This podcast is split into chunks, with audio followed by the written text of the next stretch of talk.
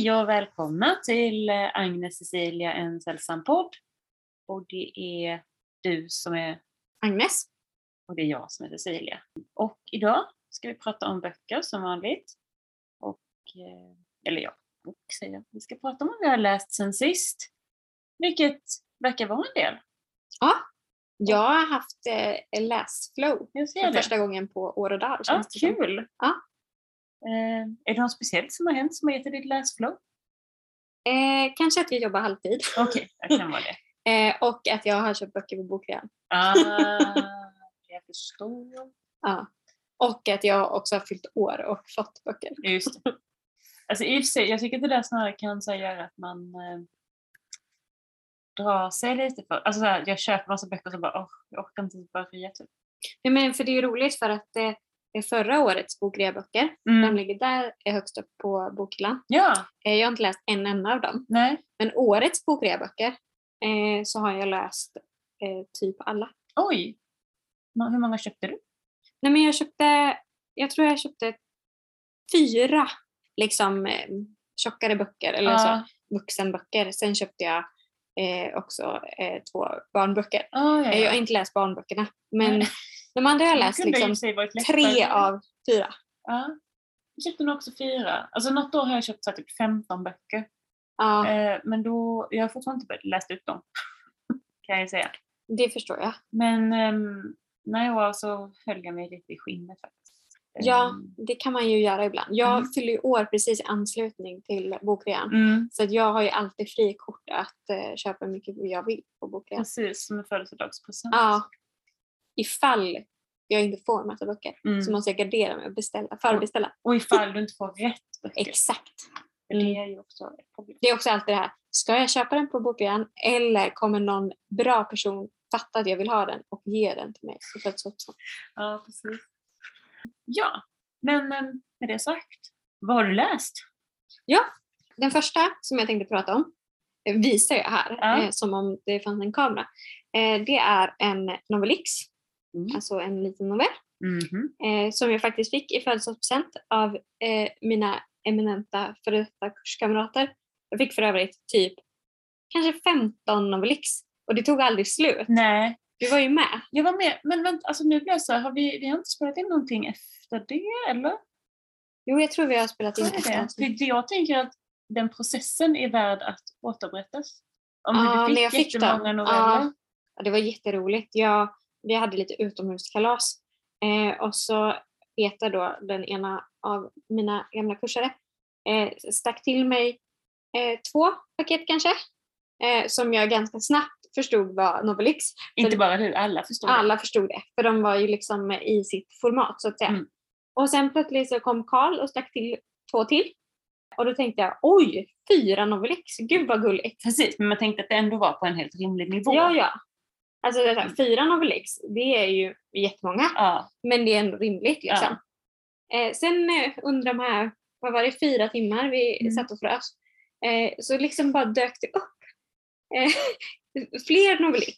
precis. Det tog liksom aldrig slut. Nej. Och när man tänkte så här, men nu är det de sista.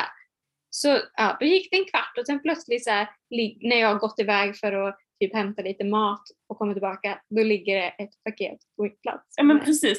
Och det är så här, helt plötsligt bara någon tar lite i fickan och så bara, här var en till visst. Och man bara, jag tror vi alla var lika fascinerade av det här. Ja.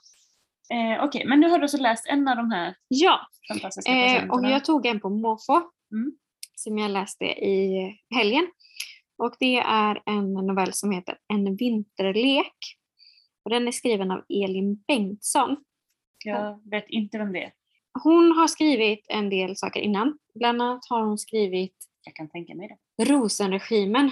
Jag tror att jag har pratat om den i tidigare avsnitt. Mycket möjligt. Jag känner ändå igen namnet. En lesbisk eh, roman. Jag är så dålig på att läsa lesbiska romaner. Ja. Eh, hon har också skrivit Ormbunkslandet Det känner jag inte igen alls. eh, som har ett jättefint omslag. Jag har inte läst den. Är det poesi? Nej, Nej. det är en barn eller ungdomsbok. Mhm. Ehm, och hon debuterade med en ungdomsroman som heter Mellan vinter och himmel. Så Okej. vinter är just tema här. Ja, vinterlek, vinter och himmel. Ja. Mm. Det är en väldigt fin novellix.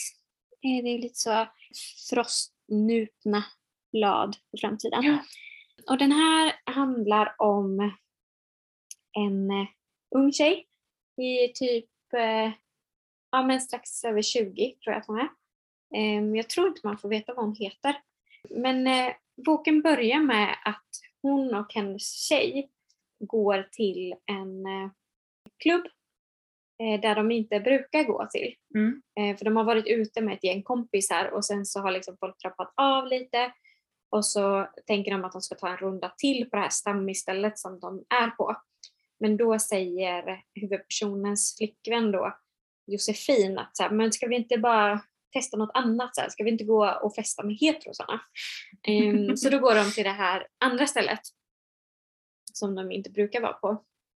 Och eh, väl där så ganska snabbt så eh, ser huvudkaraktären eh, en person eh, som hon känner igen. Och det här eh, väcker väldigt mycket känslor. För det är en kille som heter Gabriel eh, som hon var förälskad i när hon gick på högstadiet. Mm. Och de har liksom inte sett sedan dess. Eh, de växte upp i en, en mindre ort i Sverige och sen så efter liksom högstadiet eller gymnasiet så flyttade huvudkaraktären till Stockholm och har liksom lämnat det livet väldigt mycket bakom sig. Ja. Och så plötsligt dyker den här Gabriel upp. Och eh, hela novellen handlar egentligen om det mötet.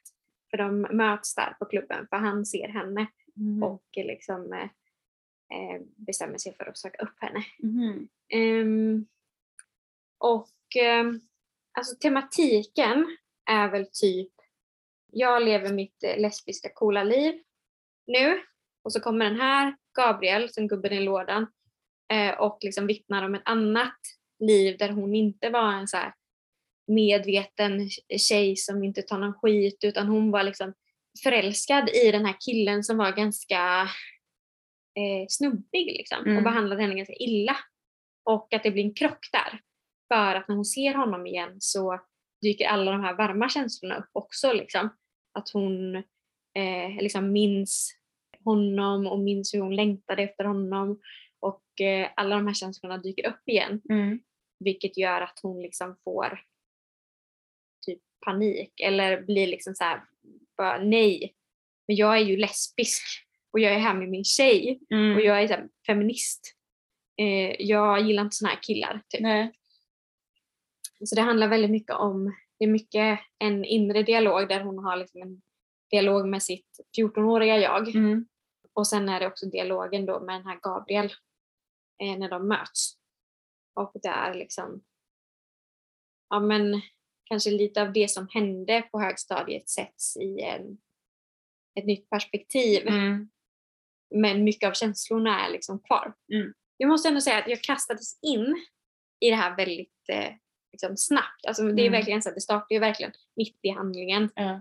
Eh, Mm. Media seriös. ah, jag, jag Förlåt. inte säga det. Jag var tvungen att säga det. Eh, och liksom, ja, men jag, jag, jag sögs ändå in i det och liksom Mm. de här känslorna.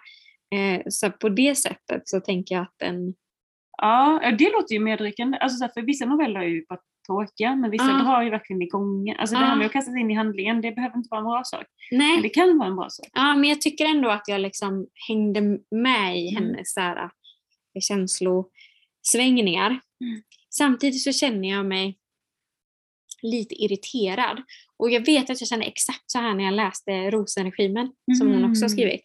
För att jag känner igen mig så mycket så att jag blir arg för jag tycker att det är för klyschigt. Samtidigt som att så här, men om det är så här Mm. då är det väl bra att det skrivs. Ja. Men jag blir lite irriterad. För att med den eh, Rosenregimen, då kommer Ja. jag ihåg att jag störde mig på att det alltid stod, för då var det om ett ungt lesbiskt par i typ Mm. någon storstad, Göteborg, Stockholm. Eh, och de var veganer. Och det stod fan vegan framför allting de åt. Alltså, ah, sen åt vi en vegansemla och sen så åt vi en vegansk korv med bröd. Jag bara, men det är klart att ni gjorde för ni är veganer. Du behöver inte säga det. Undrar om hon själv är vegan? Ah, Jag tror inte det står på baksidan. nej, jag tror inte heller det. Vi får googla det sen. Det är Ja. Nästa avsnitt så berättar vi. Ja. Eh, men jag tänker att jag ska ge något exempel. Ja. Eh, Alltså jag blir lite taggad. Och jag tycker det låter kul. Speciellt den här vegangrejen. Eller nej, alltså så. Ja. Ja, men det är så här, till exempel här. Eh, här har hon liksom en dialog med sig själv, eller sin så här 14-åriga jag. Mm. Ja, men så här, vad, vad hon skulle göra om den här 14-åringen liksom kom tillbaka. Mm. Ehm, så det blir lite imaginärt för den här 14-åringen finns ju liksom inte. Men då står det så här. Jag undrar vad jag skulle göra då. Om jag skulle stå kvar och se det hända. Om jag skulle ingripa, ta henne i armen och dra med henne härifrån. Vad skulle jag i så fall göra med henne sen? Ta med henne hem till lägenheten? Låta henne vara uppe så länge hon ville på kvällarna, se på videoklipp med småflickor med bazooka som mejar ner allt som kommer i deras väg. Dricka varm choklad och spilla på omslaget i mina kursböcker. Inte vet jag vad en sån som hon behöver. Och om jag har tid och ork att ge henne det. Jag har ju Josefin, alltså hennes flickvän. Mm. Eh, studierna, allt som förväntas av mig. Skulle jag ha en inneboende som inte ens kan betala halva hyran? Skulle jag få flytta ut i vardagsrummet då? Man vet ju hur viktigt det är i den åldern med en dörr att stänga om sig. Och hur skulle jag kunna hålla henne hemlig för Josefin, som sover hos mig flera kvällar i veckan? Josefin, som har visat mig foton på sig själv från högstadiet med palestinasjal, rosafärgat hår och ryggsäcken täckt av pins. Som har berättat om att hon gjorde blockader mot porrvideobutiker och var med i både Ung Vänster och RFSL Ungdom. Hon skulle aldrig i livet få lov att se den här åmande varelsen med fuktiga läppar och längtans blick beredd att göra vad som helst för att få kyssas med Gabriel mitt på skolgården. Och Det är liksom så här, den här hur hon beskriver Ja. sin flickvän. Det, alltså det är en sån stereotyp samtidigt som att det är klart att jag har ju träffat Ja, de här personerna precis, många jag gånger. ser dem framför mig båda. Ja. Eh, men det tar liksom typ inte slut. Mm. Ehm, och det är också något annat ställe där det liksom eh, där Josefin beskrivs, eller nej, hon beskriver sig själv och eh, hur bra hon trivs eh, på den här eh, stammiskrogen. Liksom. Mm. Eh, då står det så här. Det är så på Bitter Pills. Det är nästan omöjligt att vara där en hel kväll utan att träffa folk man känner. Jag älskar det. Jag älskar att, att ha varit där så mycket att jag inte längre behöver säga till att jag vill ha min tofuburgare utan rödlök. Att ingen där skulle tvivla på att den världen är min och alltid har varit det. Att jag alltid har haft den här frisyren och en svart tygkasse med feministiskt tryck och handen på Josefins lår. Då blir jag så bara, en svart tygkasse med feministiskt tryck och tofuburgare. Alltså, sluta! Ja, jag fattar vad du menar. Det är, det är klyschigt. Jag, vet, inte, jag har inte läst så många liksom, lesbiska romaner så för mig är det så här, ja, ja just det, så finns det. Ja.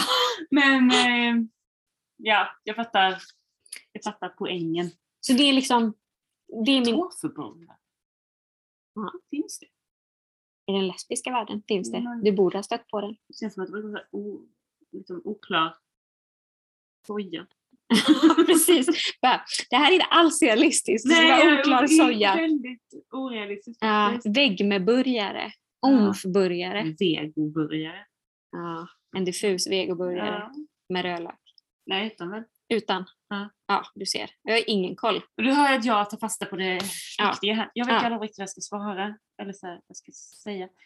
När du har berättat om din bok så jag så här, ja vad ska du säga? Nej men um, okej, men så du låter lite nöjd och lite missnöjd. Ja, alltså jag är jättedelad. Jag Mm. slukade ju den här, äh, hennes andra bok Mm. eh, och var konstant irriterad när jag läste den. Men jag satt och läste den så här, typ fem minuter på vagnen eh, medan jag väntade på bussen. Typ när jag satt på Friskis och väntade på ett pass.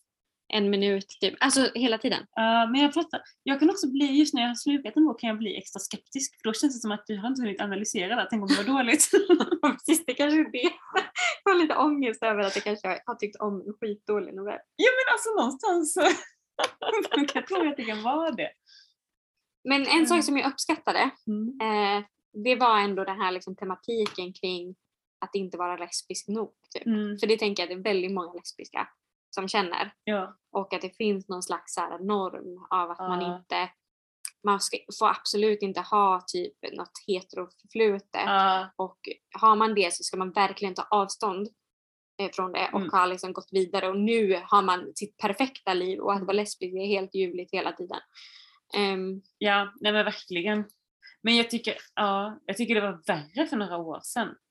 Eller så här, typ 10 år sedan, 10-15 år sedan. Då var det verkligen så. Nu tycker jag det finns lite mer liksom. Men då var det mycket man pratade om så här, ah, men golden star och liksom Ja. så här, alltså, det, fin- alltså, Och för de som inte vet vad golden star är så är det en lesbisk som aldrig någonsin har legat med en kille.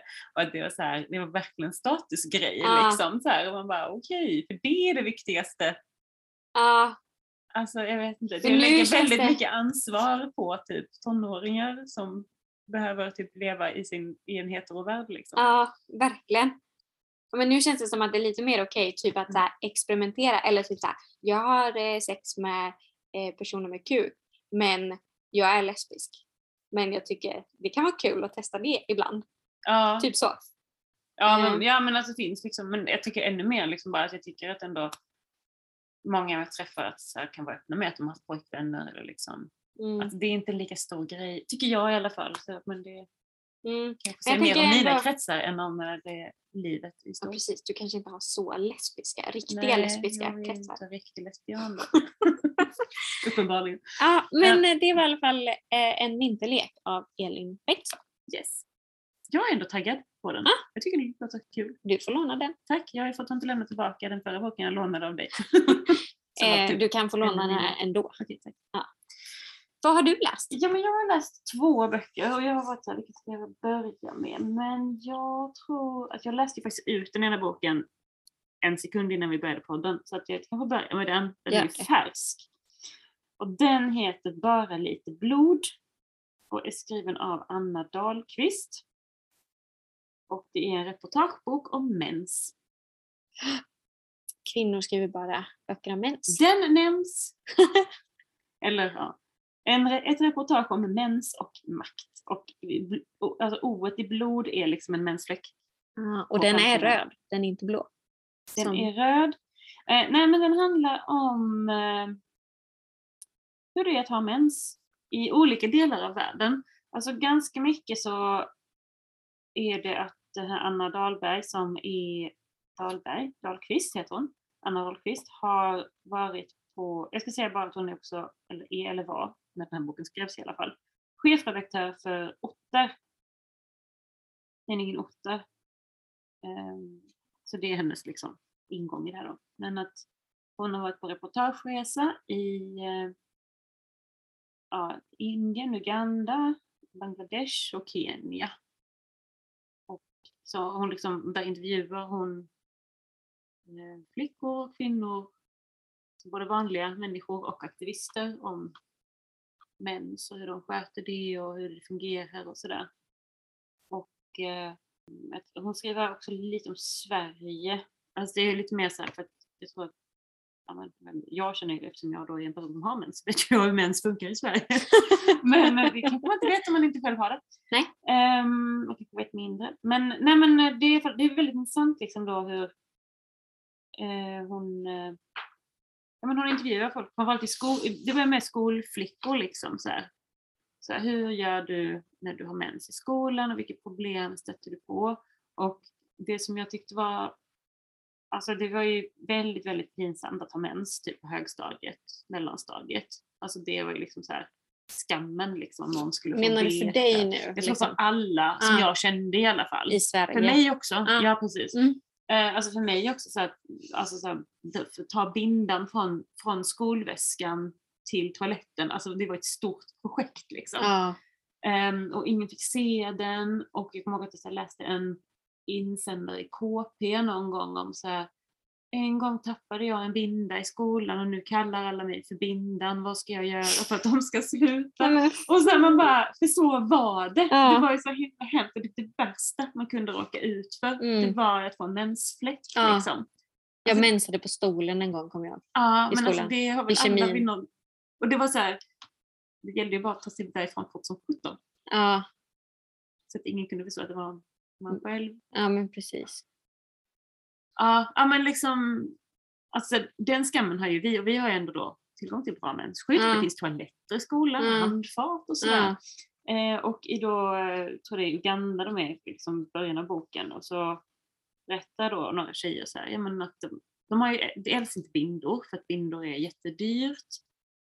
Um, och de är liksom fattiga, eller kanske inte liksom så superfattiga men liksom det är inte någonting de kan, alltså de har inga egna pengar och familjen kan inte köpa det. Så det man använder är tygstycken som man då på något sätt virar runt sina trosor och sen har de skoluniform och det är kjol som gäller. Jag vet inte hur du var men jag har ju alltid undvikit kjol när jag haft mens för att det är mycket svårare att dölja en mensfläck på kjol än på ett par byxor. Verkligen. Um, så ja, men då är det så här, de pratar mycket om hur rädda de är att det ska synas. Alltså den här skammen som jag kan känna igen men som jag väl inte riktigt känner längre för att jag är vuxen och typ så här, mm. inte orkar bry mig. Men och då är det också när, då, alltså bristen på mensskydd och toaletter.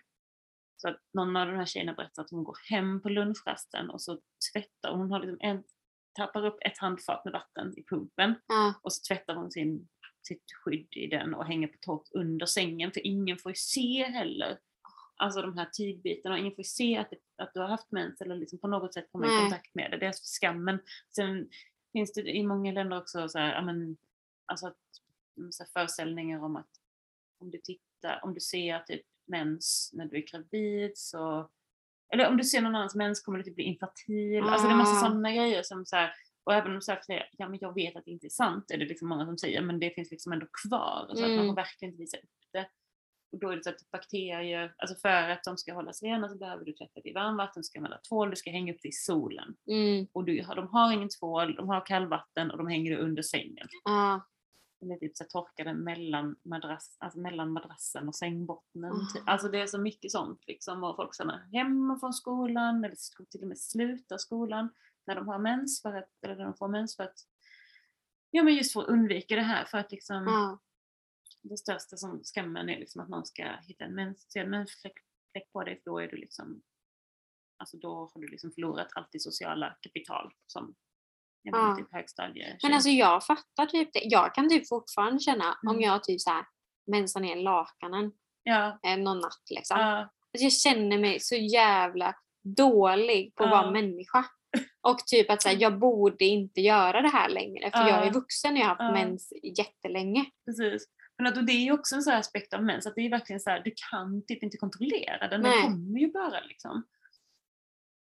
Och, men det är ändå så att är förknippat med så mycket skam och smuts. Alltså mm. du är oren. De tar upp det här eh, med att, eh, alltså att kvinnor i Indien till exempel inte får gå in i vissa tempel. Mm. Alltså man får inte gå in i tempel när man har mens och då är det något superheligt tempel som har bestämt att inga kvinnor mellan typ 10 och 60 år får komma in för de kan ha mens. Alltså de kan ja, ljuga liksom. Ja. Um, och så har det varit protester mot det för att man menar då att det är diskriminerande. Alltså hon skriver om det här, alltså det, det är väldigt intressant, det är väldigt mycket fakta om liksom mens och konsekvenserna av att ha mens i världen. Och just och så här med olika kampanjer, kanske då framförallt i fattiga länder där man delar ut dem, ja men bindor till exempel. Mm. Till. Men så var det något exempel, ja man delar ut bindor i den här byn men ingen använder trosor. så att, Vad ska man? Ja alltså då var det så här, okej okay, men då så finns det olika, en del liksom så här, det finns organisationer där de då syr trosor och tygbindor mm. och så mm. delar man ut paket med både trosor mm. och tygbindor i som liksom ett sätt att, eller säljer dem. Mm. Eller liksom sådär. Och att någonstans, i Bangladesh tror jag det var, så hade man fått alltså ett sånt textil, alltså sånt företag de syr kläder. Um, där har det varit också grejer med att folk, kvinnor som har mens liksom blir sjuka för att de har liksom samma trasa hela dagen Mm. Kan ha en tid att gå på toa, för det kan man inte göra. Och de har fått då företaget att sponsra mensskydd för de anställda för att de vill säga, ja men kolla hur mycket de här är borta nu när de, de kan inte komma till jobbet när de har mens och då förlorar ni produktiviteten för då måste ni ta in någon som är lite sämre. Och det har funkat liksom, för då har de fått till Det är så deppigt! Men så är det. Det är det alltså, som funkar. Ja men det är det ju, liksom, det är ju det som, för att det är de som bestämmer, de skiter ju i, de vill att ja. kvinnor ska skämmas liksom. Och i slutet av boken, som är då det sista jag läst nu, det är ett eh, manifest nästan skulle jag säga. Oh. Eller lite mer debattigt liksom. Ah. Så för först är det mycket reportage och redogör för olika saker mm. och sådär. Och sen så nu är det bara, vi måste göra det här. Och, och liksom, eh, Men hon pratar också om så här i slutet om till exempel att i både Ken, alltså i Indien har de någon slags policy om så här, alltså, och där, om typ renlig, jag vet hygien och så, att där ingår Mm. mens. Alltså det står liksom i den här policyn om vad som ska ingå. Nu läser jag snabbt, jag kommer inte ihåg exakt. Men liksom att jag menar, tillgång till, det ska finnas tillgång till att har, kan ta hand om din mens. Liksom, Ja. så här. Mm. Att man tar upp det där i ett policydokument och att det är också så här, aktivister i Kenya jobbar med att ta upp det. Liksom. Men att i Sverige till exempel finns det ingenting sånt. Vi har, man tar det på något sätt för givet. Liksom. Och Vi Mm. har ju toaletter. Alltså, Det är Mm. inte ett stort problem för de flesta i Sverige att få tillgång till toaletter och vatten. Det är typ hemlösa som har det som ett problem. Liksom. Fast också tänker jag så här, alltså de här, nu kommer jag inte ihåg vilka det är som driver det, om det är Mm. typ mensen eller Mm. med att menssäkra toaletter på arbetsplatser och skolor och så. Ja, Eh, just för att det är så här, ja visst det finns toaletter men Ja. det kanske inte finns någon sopkorg nej. eller det finns ingen tvål eller det är skitlångt till handfatet ja, eh, så att du kan inte ta dig dit från toaletten. Eh, eller man har så korta raster. Ja. Eh, Jo, jo, och det är ju nästa steg. Liksom. Ja. Och det är det som hon säger liksom då, att så här, men det, det är liksom inte ens en grej i Sverige för att vi liksom bara så här, "Ah, ja, men det finns det här. mm, Men det är ju det som är nästa steg, Mm. som liksom att man tänker att Sverige kommit så långt, men det har det inte. nej och också så här, jag vet att jag läst reportage säkert i Mm. där också. Om liksom. Ja, om eh, kvinnor som jobbar i mansdominerade yrken, typ på Mm. byggarbetsplatser och sånt där. Att där kan det faktiskt vara så att det finns inga toaletter. Och bara hur fan ska du göra Men, då? då, men vad gör männen? Vadå, Ja, men de kissar runt hörnet typ. Gud Eh, vad äckligt. Och att så här, ett, det är ju svårt att typ kissa som kvinna eh, Ja. om man inte har en toalett. Ja, För det är inte rätt socialt accepterat nej. att göra det utomhus. Eh, men också så här, har du dessutom mens. Ja, och herregud, Ehm, nej. Så att det finns ju liksom. Ja, det finns ju grejer att göra. Och det, ja. Men så att jag tyckte den här var väldigt intressant och liksom, ja, men lättläst. Och, det låter jättespännande. ja, men det, det, var, det här är faktiskt Bokmässan från, jag vet inte vilket år, några år sedan. Men superintressant. Det är ju en väldigt bra titel också.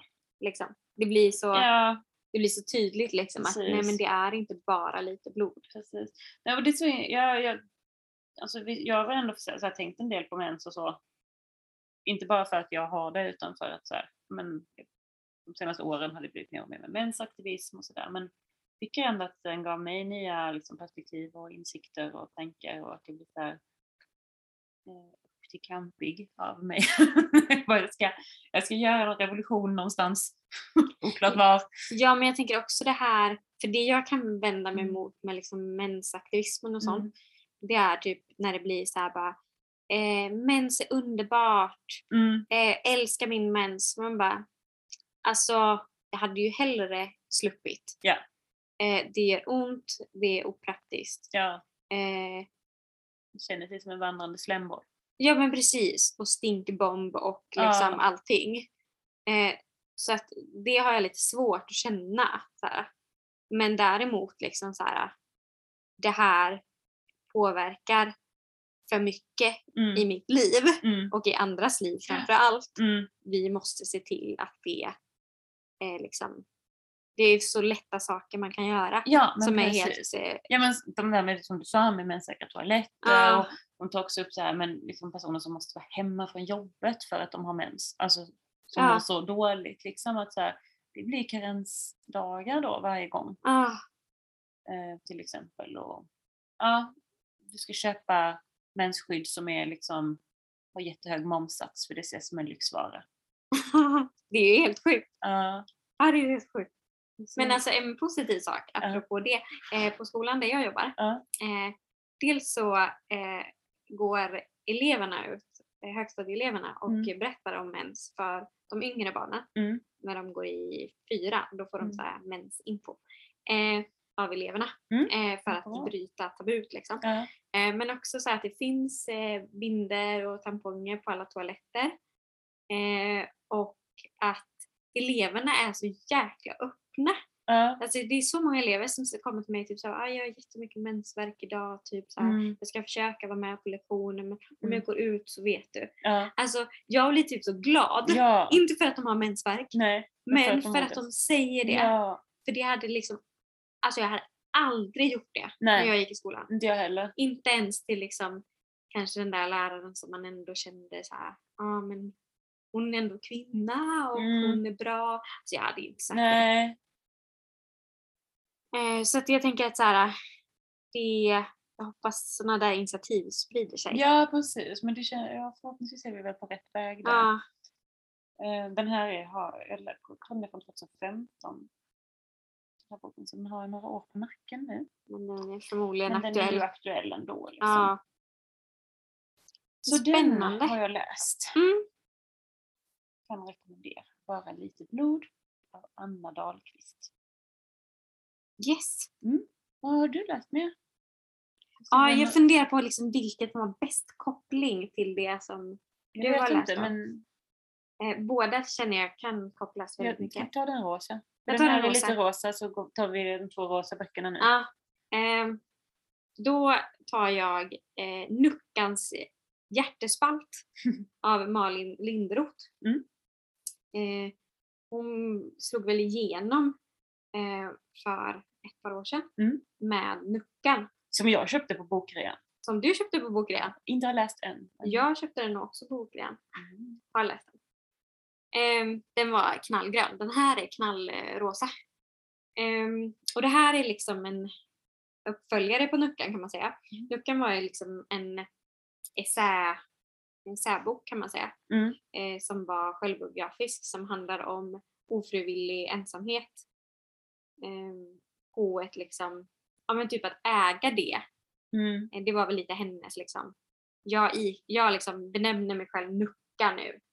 Eh, men därmed inte eh, men också samtidigt då erkänna att det handlar om ofri, ofrivillig ensamhet.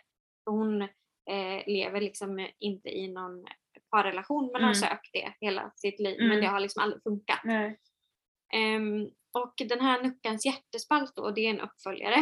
Eh, den är inte självbiografisk utan den är, det är fiktion men eh, det bygger på eh, massa sådana här, vad heter det, alltså här frågor till verkliga som Mm. Malin Lindroth har samlat i, in under årens lopp. Hej, jag tänkte att det var något som hade skrivit till henne men det är det alltså inte. Nej, det är det inte. Eh, och, utan det här är liksom frågor som har ställts i såna här hjärtespalter i olika dagstidningar eller liksom eh, damtidningar och så. Eh, som hon har samlat under många års tid. Och eh, sen så har hon liksom anonymiserat dem. Så Mm. de är inte liksom, inte original Mm. men det är liksom tematiken är densamma. Eh, och eh, boken är då uppbyggd så att det liksom är en fråga, är liksom ett kapitel Mm. och sen så kommer det ett svar från Nuckan då.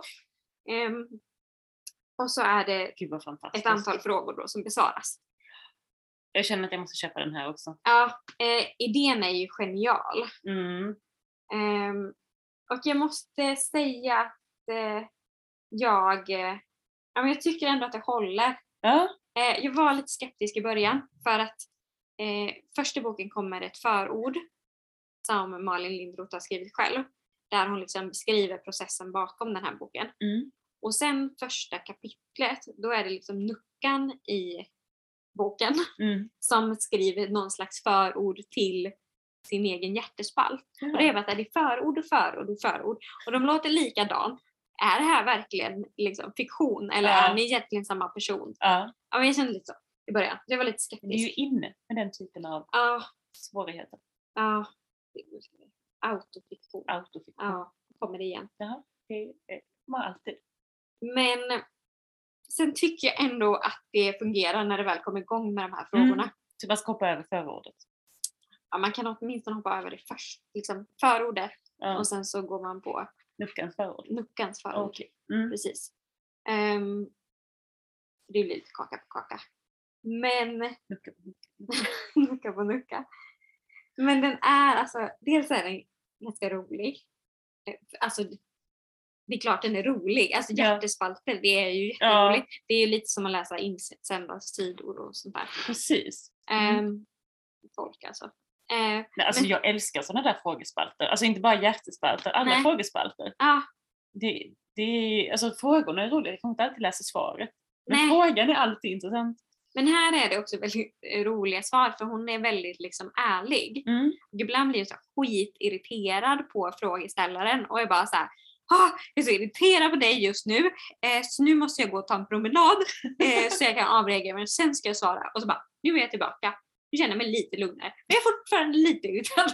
Okej. Ehm, och så är det ju liksom en rolig idé för att det är ju någon som uppenbarligen då har liksom inom citationstecken misslyckats med Ja. kärleken som ska svara på Ja, hur de här människorna ska lyckas med sin tvåsamhet. Ehm, det är just tvåsamheten som ja, är såklart. fokus. såklart. Men jag tänkte jag skulle läsa en fråga och början på ett svar. Mm. Vad ska jag göra för att få ett liv? Min man och jag kan inte längre prata med varandra. I flera år har han känts som en främling som råkar bo i samma hus som jag. På helgerna sitter han mest framför datorn eller citat leker slutcitat med sin Xbox. Då är han helt inne i sin egen värld och svarar inte på tilltal. Jag känner mig så ensam här hemma.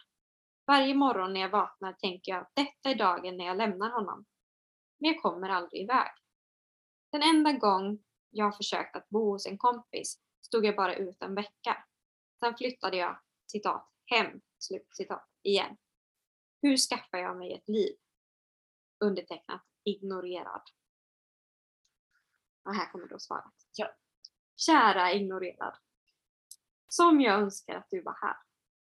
Det var det första som slog mig när jag läste ditt brev. Kom hit, tänkte jag. Hälsa på mig.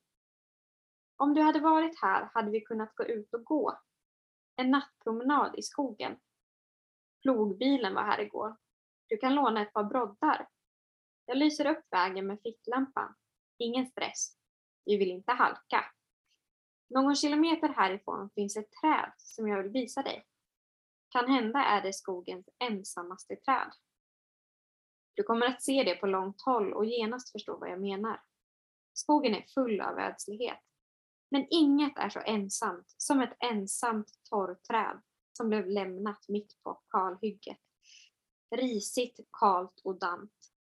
I månljuset ser det levande ut. Som en trädkung i en ond saga. Blir du väldigt förolämpad om jag påstår att det liknar dig? Bilden är kanske okänsligt vald, men det är inte min avsikt att såra. Det enda jag menar är att du och Granskälle verkar lida av samma sorts ensamhet.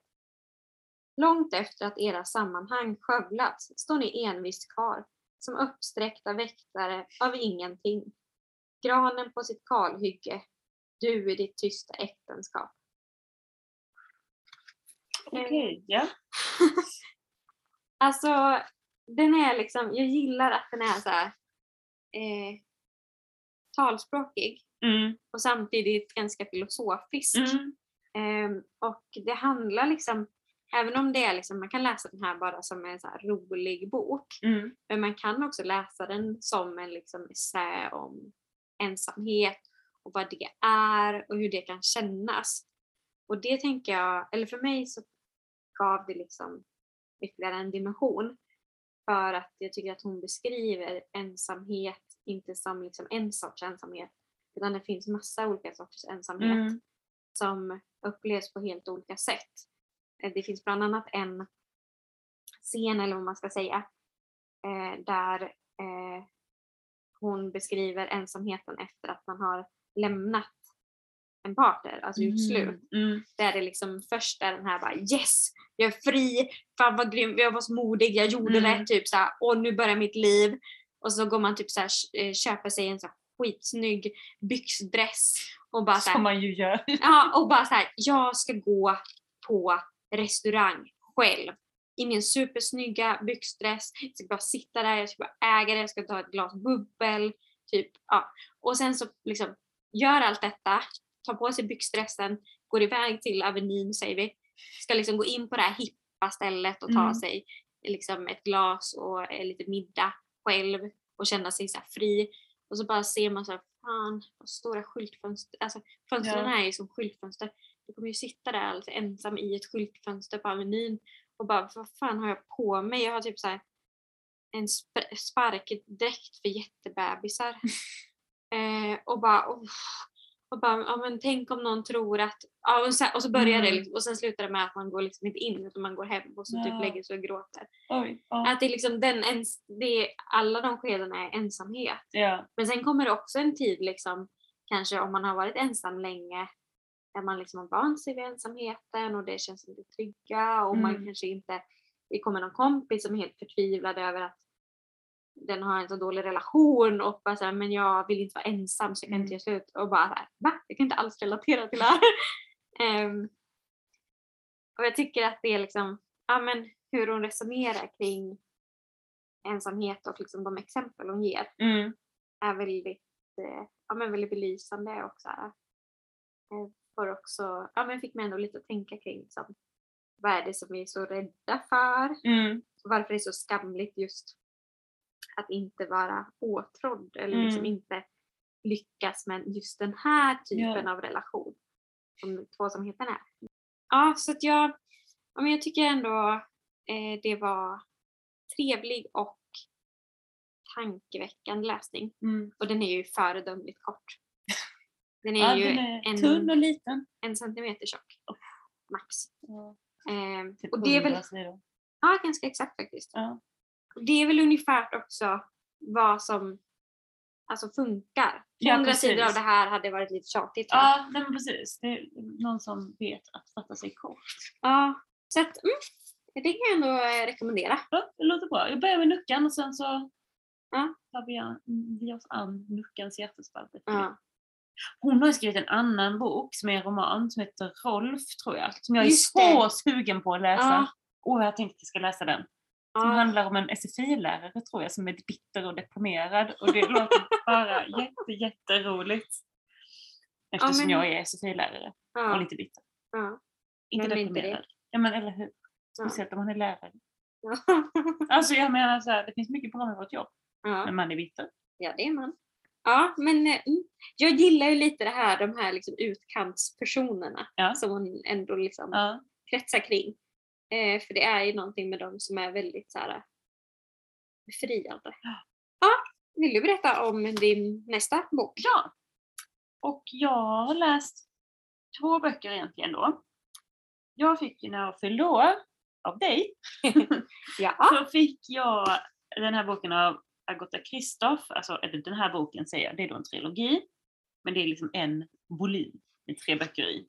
Alltså rolig grej, den köpte ju jag på bokrean förra året och har inte läst den. Och sen så när du år så var jag så här bara men eh, jag kanske har någon bok hemma som eh, jag inte har läst som jag kan ge Ja. bort. Och så bara, men den här, den har jag hört jättegott om. Ja men precis, och jag läste ju en annan bok av Agota Kristoff i höstas som jag tyckte jättemycket om.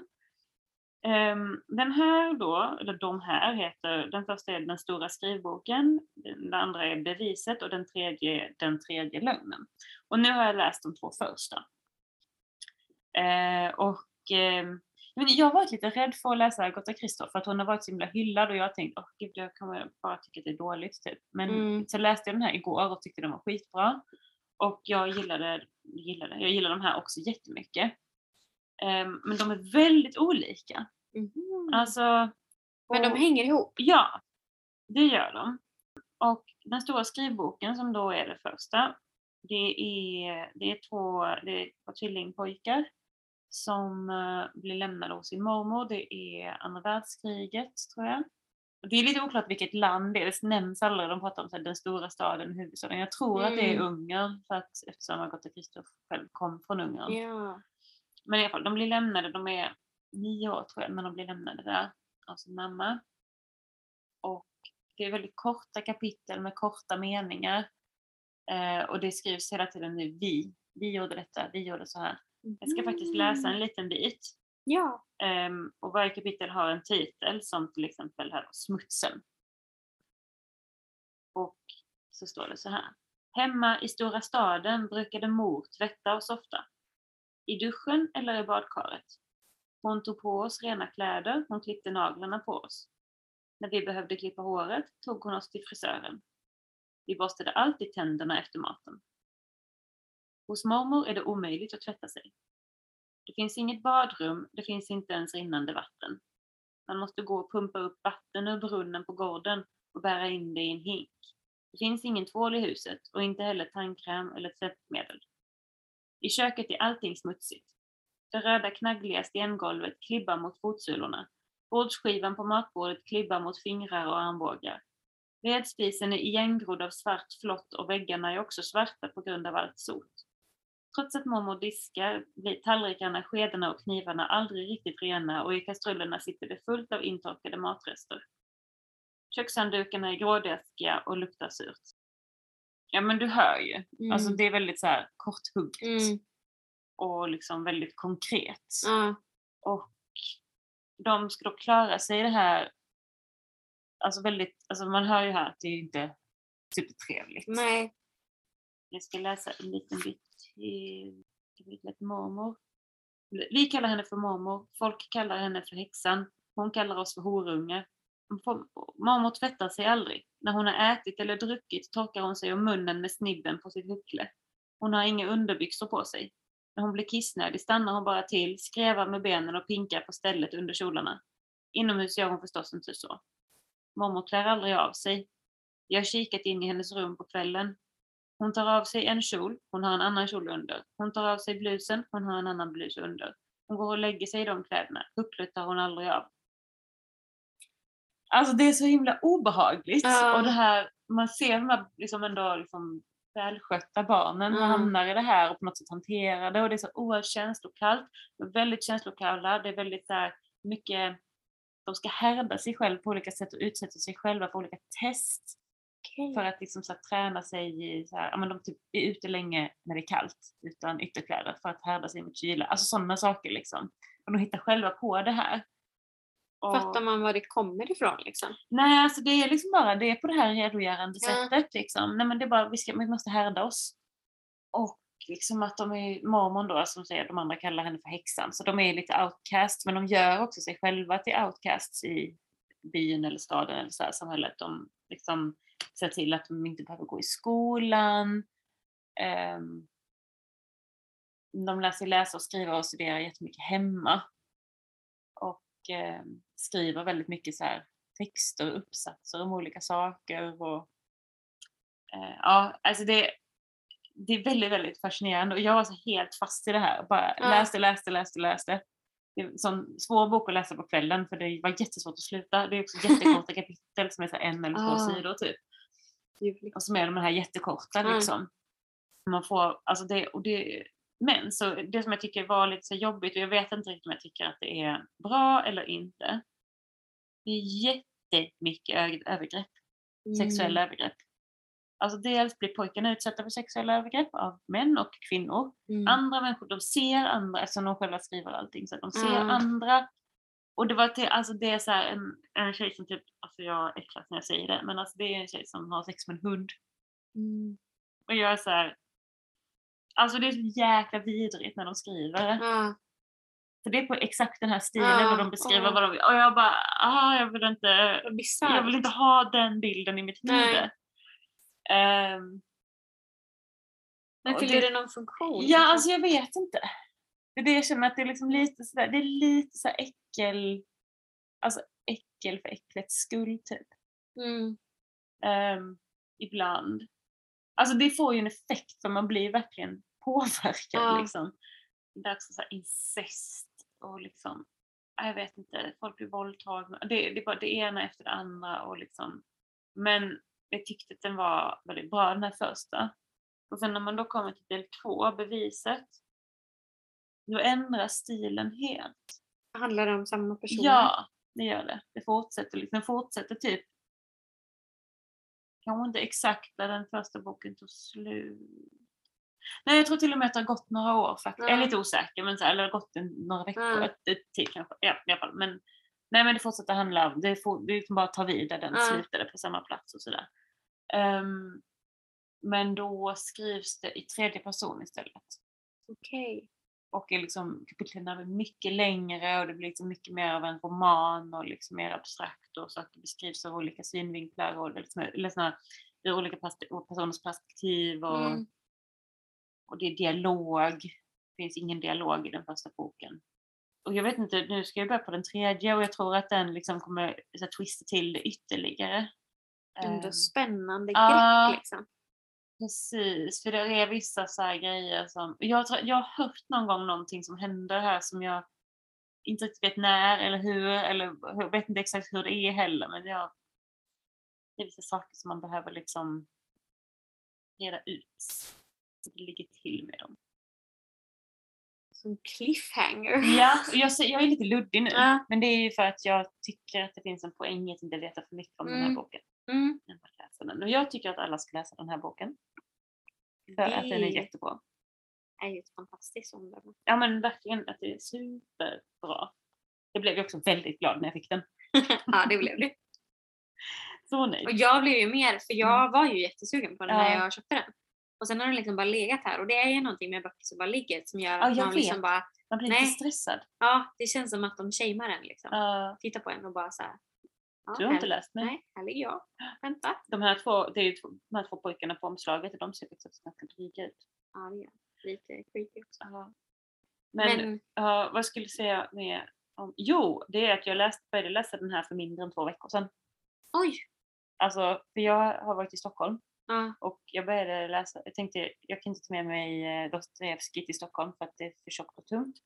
Tänkte jag, jag måste ta något, jag var lite, hade lite bråttom. Jag bara måste ta en annan bok, måste ta en Mm. pocket. Vad har jag för pocket? Vad, ska jag, vad kan vara bra att läsa på en resa? Eh, den här blir bra, jag tar den. Och sen bara, jag gick runt Stockholm, satte mig på en bänk, läste lite i boken. Alltså, ljuvligt. fantastiskt var det. Läste lite på tåget, inte så mycket, det är alltid folk som stör på tåget. Ja, Men nej, så att eh, väldigt så.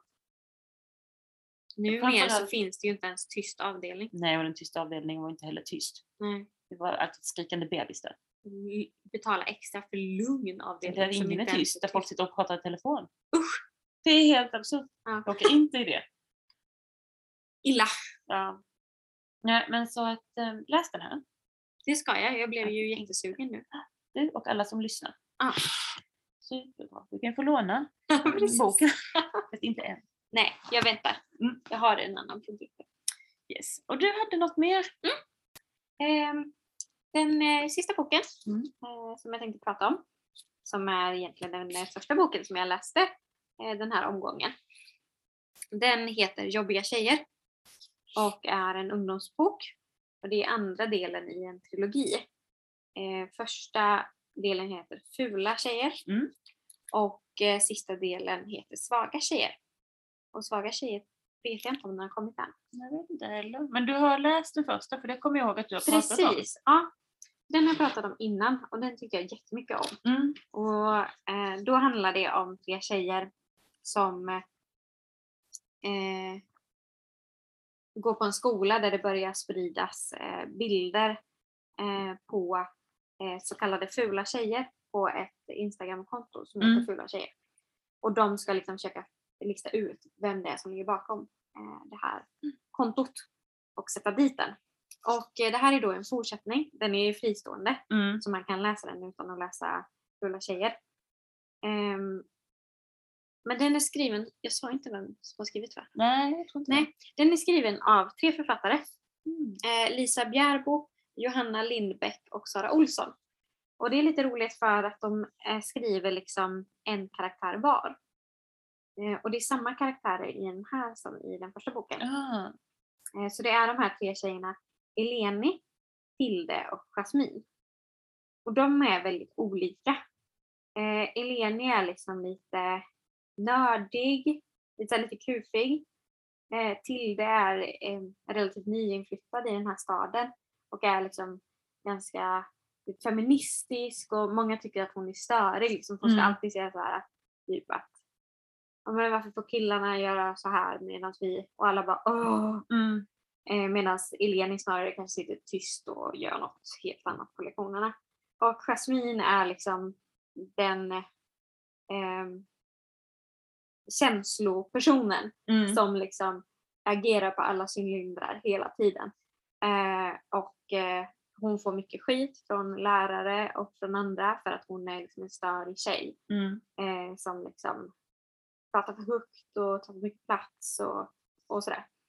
Ehm, men under, eh, eller i den här första boken då när de ska lösa det Instagram eh, så kommer de liksom varandra nära. Mm. Trots att de är så olika, de förenas av eh, den här uppgiften. Liksom. Och i den här boken då så är de fortfarande liksom ett team. De har ju Mm. blivit kompisar. Eh, och deras olikheter liksom är en styrka i deras relation men det är ju fortfarande ett skav. Liksom. Det, det händer ganska ofta att det blir liksom konflikter för att de Mm. är så otroligt olika.